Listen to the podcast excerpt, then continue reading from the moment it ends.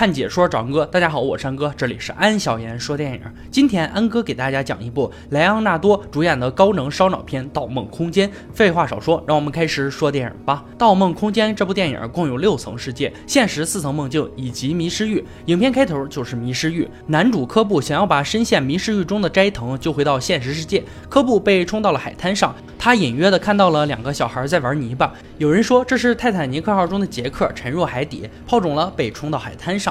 然后被人发现。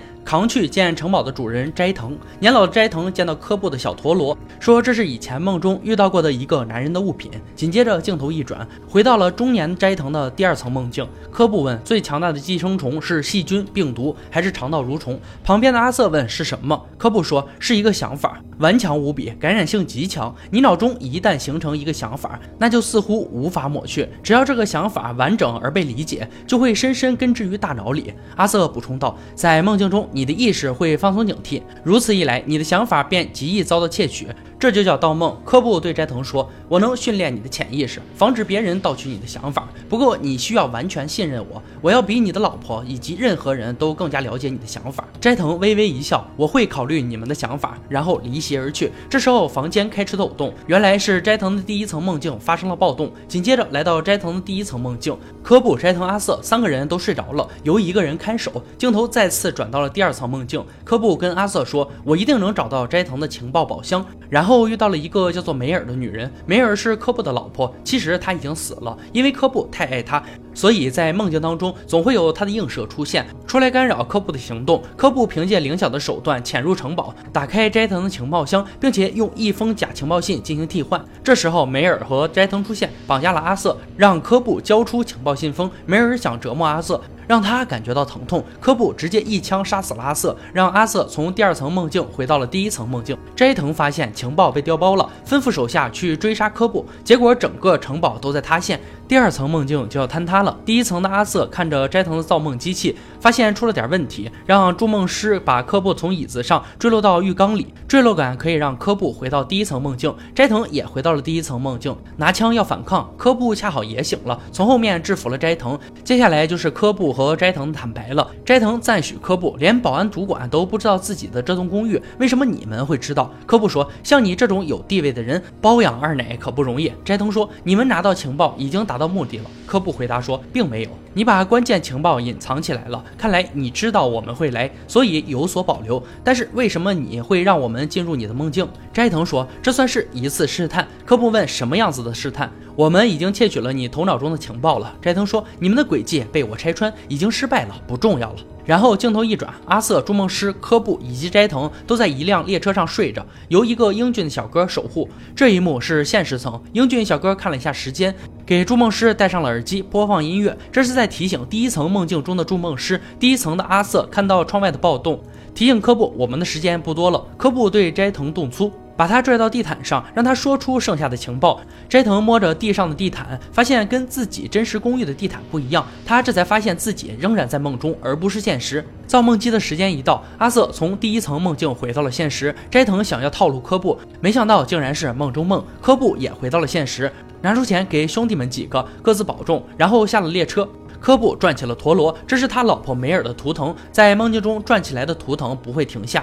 是用来区别梦境和现实，而科布的图腾是一枚结婚戒指。科布打电话给他的两个孩子詹姆斯和菲利帕，孩子们问他什么时候能回家。科布说他要工作，得过一段时间。其实是因为科布被通缉不能回家。为什么会被通缉？我们后面会提到。阿瑟来房间跟科布说，直升机已经安排好了。科布要到布宜诺斯艾利斯躲避风头。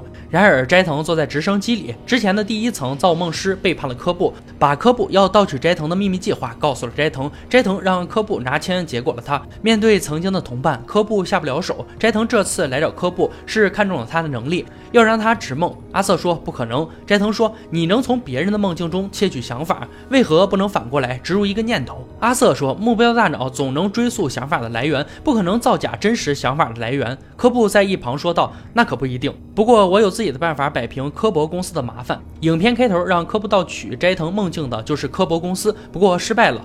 说完就下了飞机。临走时，斋藤对他说：“如果我有办法让你回家免受通缉，回到你孩子的身边，意下如何？”科布显然有点心动，问他要植入什么想法。斋藤说：“我的竞争对手是一个病入膏肓的老人，他的儿子要继承他的公司，我要解散他父亲的商业帝国。”科布说：“如果我做到了，我要你保证能信守承诺。”斋藤说：“你别无选择。”阿瑟表示：“这活儿我们没法干。”科布说：“只要我们潜入足够深的梦境就可以。以前我植入过。”科布和阿瑟开始组建他他们的团队。首先来到巴黎，科布找他当教授的父亲帮忙，从他的学生中挑选了一个成绩优异的女生阿德里安。阿德里安作为造梦师，从制造迷宫到亲自让他进入梦境进行训练，阿德里安表现出过人的天赋。进入梦境需要造梦机器的辅助，最开始是由军队开发出这个梦境分享系统，让士兵能够通过这个程序身临其境的射击、搏杀、格斗，而不会受到伤害。做梦时，大脑运转速度加快，现实的五分钟等于梦里的一小时。科布让阿德里安别把现实中的场景带入到梦境里，只能模仿借鉴，不然很容易会迷失自己，分不清什么是现实和梦境。科布的梦境映射，梅尔再一次出现，拿着一把刀直接捅死了阿德里安。这也是科布自己不能当筑梦师的原因，因为梅尔了解他的想法会干扰梦境。阿德里安感觉到疼痛，从梦境中醒过来。科布对阿德里安说：“你需要个图腾。”阿瑟拿着自己的骰子图腾说：“只有你自己知道图腾的特点，才会分清现实与梦境。”阿德里安说：“我不知道，你是不想知道，还是的确不知道？”科布的内心深处隐藏着很严重的问题，我可不想对这种人敞开自己的心扉。说完就要走，科布对阿瑟说：“现实已经满足不了他的创造欲。”当他回来时，我要教他设计迷宫。然后科布就要去蒙巴萨找伊姆斯。阿瑟说：“那可是伊博公司的老巢，小偷很多。”科布说：“我们不仅需要小偷，还需要一个伪装者。”科布跟伊姆斯说了植梦的计划。伊姆斯说：“我们之前尝试过，可惜对方没上钩。”科布问：“植入梦境不够深吗？”伊姆斯说：“不只是深度的问题，植入的想法必须极其简单，让目标觉得这是自然而然的想法。”伊姆斯问：“你有药剂师吗？”那边有个人在监视你，我帮你暂时拖住那个人，待会儿再来到这里碰面。最危险的地方就是最安全的。科布被科博公司的人盯上了，还好碰到了斋藤。斋藤说要保护好他的投资对象，然后在伊姆斯的带领下去见药剂师尤瑟夫。另一方面，阿德里安果然回来了。阿瑟带他看一些矛盾的建筑。如果你要建造三层不同的梦境，你要掌握一些窍门，在梦里把建筑设计成不可能的图形，制造出闭合循环，就像这个彭罗斯阶梯，永无止境，有助于你分辨梦境的边缘。躲避映射的追踪，阿瑟对阿德里安说：“梅尔已经死了，你见到的只是他脑中的印象。”阿德里安显然有点吃惊。科布来找药剂师尤瑟夫，进入深层次的梦境需要强效镇定剂来维持稳定。药剂师带科布来看看药效。科布问：“这群人每天都在这里做梦吗？”守梦的老人说：“不，他们是为了醒过来。梦境已经成为了他们的现实，谁又能说不是呢？”到死，执梦团队已经组建完成。大老板斋藤、盗梦人科布、前哨者阿瑟、筑梦师埃德里安、伪装者伊姆斯、药剂师尤瑟夫。接下来，他们就开始讨论执梦计划。斋藤说：“我们的目标人物是能源集团的继承人。”罗伯特·费舍，我们和他们抗衡的公司就快扛不住了。很快，他们将控制半个世界的能源供给。然后，斋藤帮助伊姆斯接近了布朗宁，也就是罗伯特的教父。伊姆斯充分观察分析布朗宁的模样和行为模式，打算在第一层梦境中模仿布朗宁，给费舍灌输一些暗示。大家在商讨如何给费舍植入想法，瓦解父亲的帝国。显然，费舍的大脑会直接拒绝。科布说：“潜意识由情感激发，而不是理性，我们得把它转化成情感因素。”伊姆斯说。我们暗示他，让他认为解散公司是对自己老子的一次反抗。科布说不行，因为积极情感总会胜过消极情感。伊姆斯说，事实这个想法，我父亲希望我自己创业，而不是模仿他，所以整个任务的轮廓都出来了。第一层梦境，先拿费舍父子两人的关系开刀，告诉他我不想再追求父亲的脚步。第二层梦境，让他产生我要创造自己的事业。第三层梦境，亮出王牌，我父亲不想我变成他。阿瑟问，那任务完成后怎么回来？科布解释，用强烈的坠落感把你脱离梦境，关键是要让三层梦境坠落同时发生，用音乐倒计时为信号。接下来的问题是如何接近费舍了。身为大老板的斋藤，为了完成任务，豪气的买下了波音747的航空公司。因为波音七四七的驾驶舱在最前面，头等舱在最前部，所以没有人走来走去，并且偷偷的把费舍的私人飞机弄故障，让费舍只好乘坐波音七四七飞机，一切准备就绪。这天晚上，科布回到梦境，享受和梅尔的幸福时刻。阿德里安也进入科布的梦境，在这里，阿德里安看到了科布和梅尔的记忆。回到现实后，阿德里安问他：“你觉得建起一座记忆监狱就能关注他吗？”科布无话可说。这时候，斋藤来了。费舍的父亲刚在悉尼过世，费舍会回去的，是时候该行动了。镜头来到飞机上，科布趁机在水里下药，费舍睡了过去。于是大家拿出造梦机，开始执梦之旅。第一层梦境，由于费舍之前受过盗梦师的训练，所以他的潜意识映射在做激烈的抗争。科布和老婆在迷失域卧轨自杀时的火车也乱入了。科布无法在梦境中控制自己的潜意识，是一个伏笔。在这一层梦境，他们都蒙面绑架了费舍，发现了费舍和他父亲小时候的照片。伊姆斯假扮成布朗宁，要套出费舍他爸爸留给他的保险箱密码。费舍说自己父亲临终前只告诉他两个字：失望就离世的。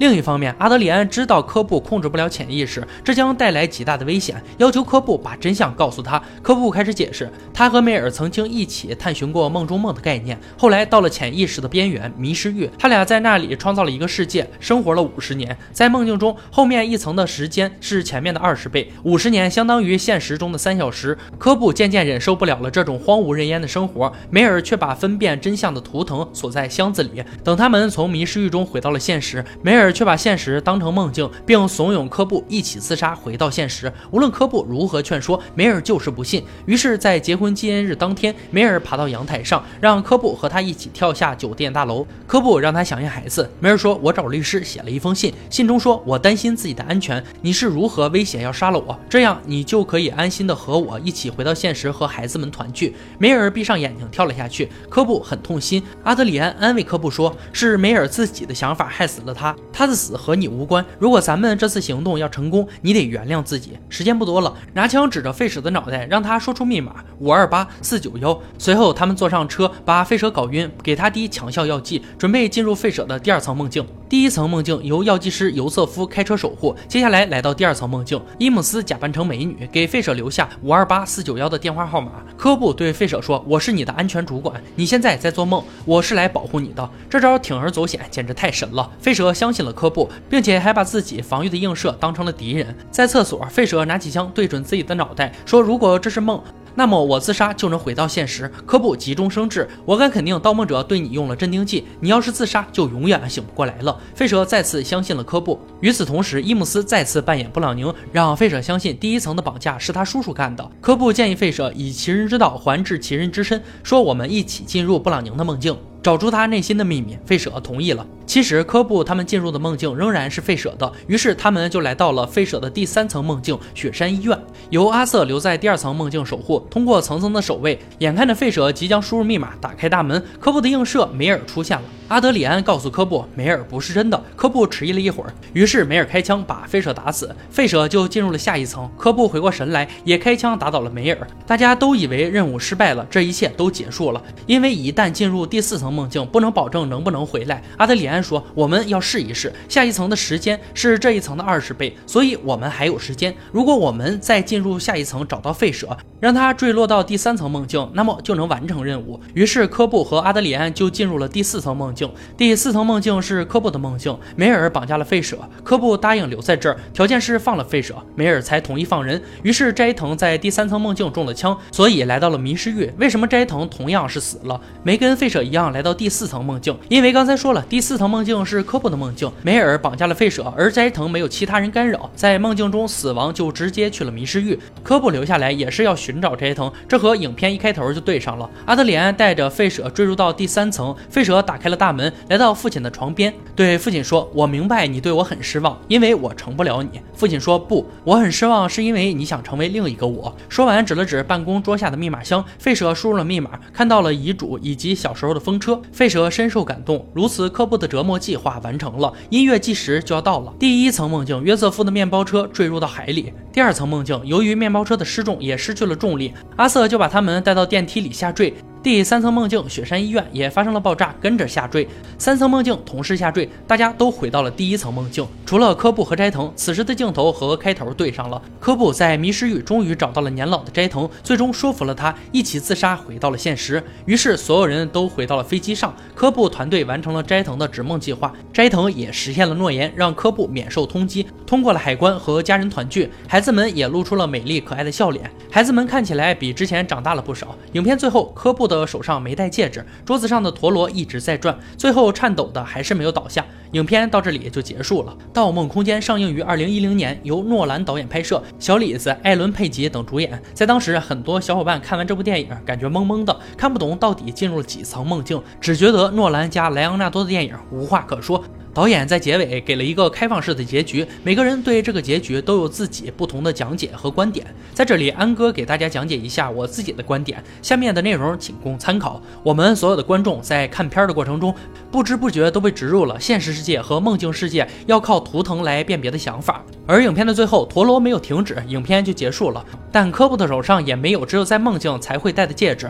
所以让很多人想入非非，科布可能回到了现实，但也有可能掉入了更深的梦境。安哥现在直接用一条证据证明科布是回到了现实中。小伙伴们拿片尾的孩子们和前面的孩子们做一下对比，就发现孩子们长大了。前面的孩子们其实都是几年前科布记忆中和妻子一起时候的样子。因为科布被通缉，没办法见到孩子，所以后面才和前面的不一样。但安哥还有一个更简单粗暴的方法，前后的孩子用的是不同的演员，直接找演员表就好了。有不同的想法，欢迎在评论区进行讨论，安哥都会一一仔细看的。好了，今天解说就到这里吧。喜欢安哥解说，别忘了关注我哦。看解说找安哥，我是安哥，欢迎大家订阅我的频道，每天都有精彩视频解说更新。我们下期再见。